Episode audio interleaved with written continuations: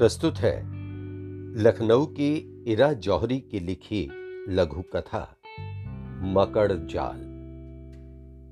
अम्मा, क्या कर रही हो? गहरी लकीरों से भरे अपने हाथों को देखती, ध्यानमग्न वृद्धा माँ के कंधों को हिलाते हुए मैंने प्रश्न किया। कभी सोचा भी ना था कि पूरा जीवन सुख से जीने के बाद सांध्य बेला में मैं इतनी अकेली पड़ जाऊँगी कि सहारे के लिए दूसरों का मुख देखना पड़ेगा। कहते हुए अम्मा अपनी नम आँखों से पानी पोंछते हुए हमें निहारने लगी।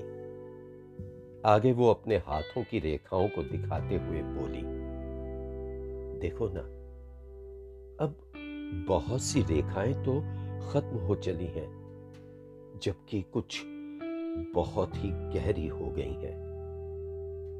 क्या मतलब है इनका?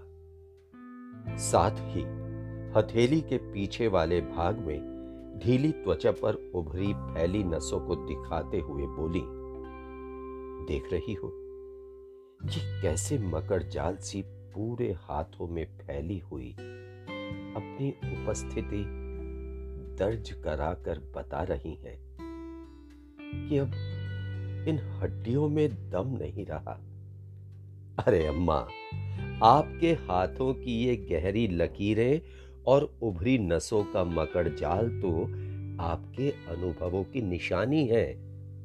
और अभी भी इनमें इतना दम है कि आप नित हम सबका मार्ग प्रशस्त करती रहती हो।